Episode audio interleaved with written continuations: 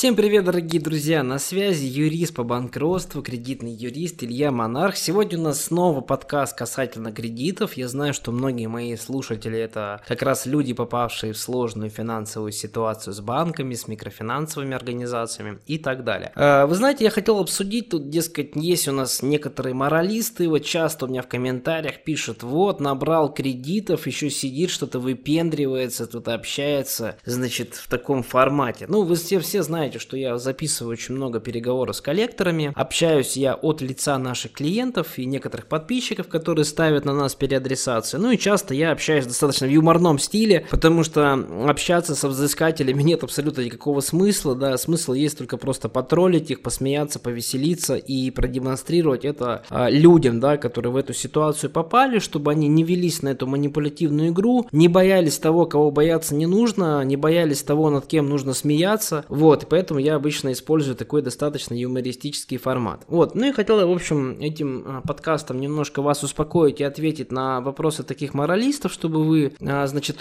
правильное отношение к этой ситуации с проблемными долгами выстраивали. Итак, друзья, начнем с того, что в ваших кредитных договорах, договорах микрозайма, есть определенные пени, неустойки, штрафы. Вот, о чем это говорит? Это говорит о том, что в принципе ваш договор предусматривает то, что вы а, допустили просрочки. Предусматривает. Вот, это первый момент. То есть, в принципе, то, что вы не отдаете деньги, это свидетельствует лишь о том, что ваш кредитор в перспективе может заработать на вас еще больше, чем мог бы, потому что вы допускаете штрафы, пени, неустойки, и, соответственно, если вы когда-то войдете в график платежей через определенное время после просрочки, рассрочки, вы сразу же дадите возможность вашему кредитору абсолютно законно заработать больше. Это первый момент. Второй момент. А ваши кредиторы это инвесторы. Друзья, помните, что любой банковский бизнес это бизнес. То есть, имейте в виду, дорогие мои, что в принципе, в принципе, ваш банк или МФО на вас пытается заработать. Вот это в первую очередь нужно держать в голове. На вас хотят заработать денег. То есть вам не дали деньги с целью благотворительности. Банк не такой хороший и добрый, дал вам денег попользоваться. Нет, друзья, банк вам выдал денег попользоваться и забрать потом с вас намного больше, чем он вам дал. То есть на вас просто хотят заработать. То есть ваш банк или МФО в вас инвестирует инвестировала. Зачем? Инвестировала для того, чтобы заработать, друзья.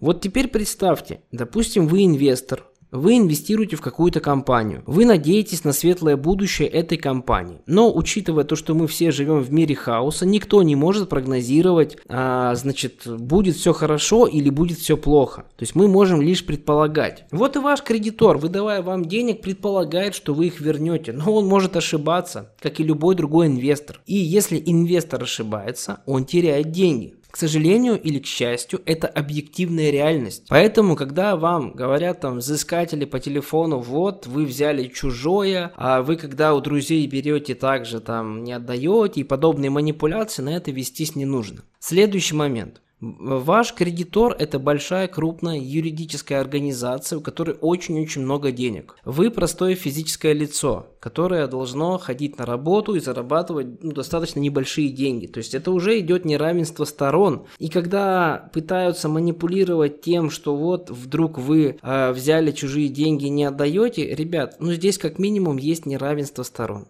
Понимаете, где большой, значит, денежный мешок и где маленькая мышка с маленькой копейкой. Это я сейчас говорю про крупную кредитную организацию, простого, про, про простого человека. Вот, поэтому, э, вот отвечая, да, таким вот хейтерам на те вот комментарии, что мне пишут, вот, вы сами взяли, теперь тут сидите, троллите. А троллим мы, потому что к нам, значит, выражается неуважительное отношение, потому что звонят и попрошайничают деньги именно у нас, то есть мы сами никому не звоним. Мы, пожалуйста, можем обсудить ваш вопрос, если кредитора что-то вот не устраивает, мы можем такой вопрос в судебном порядке разрешить. Пожалуйста, а, обращайтесь в суд, давайте договоримся, кто кому сколько должен все-таки по закону, и потом через судебных приставов я, если смогу, буду платить. Но если я не могу платить, извините, значит, вы проиграли в этой сделке. Порядке. И пытаться нарушать федеральный закон и манипулировать мной не нужно. Потому что когда человеком пытаются манипулировать, да еще этому угрожать и подобное, да, то у человека естественная реакция – это агрессия и негатив. Поэтому, когда взыскатели или кто-то подобный звонят и пытаются там каким-то образом доминировать, естественно, они получают по щам в виде троллинга. То есть троллинг – это просто гиперболизация диалога, да, чтобы звонящий вместо подтверждения своей доминирующей позиции просто ушел как маленький опущенный а, младенец вот, которого просто отшлепали по заднице, да, и отправили в угол. Вот зачем это все делается. Поэтому, друзья, если у вас проблемы с кредитами начались, не переживайте, дорогие мои. Все эти, все эти проблемы решаются. Главное просто попробуйте вот в, вбить себе в голову вот эти мысли, которые я сказал, и вам на эту ситуацию, поверьте, будет э, смотреть намного проще.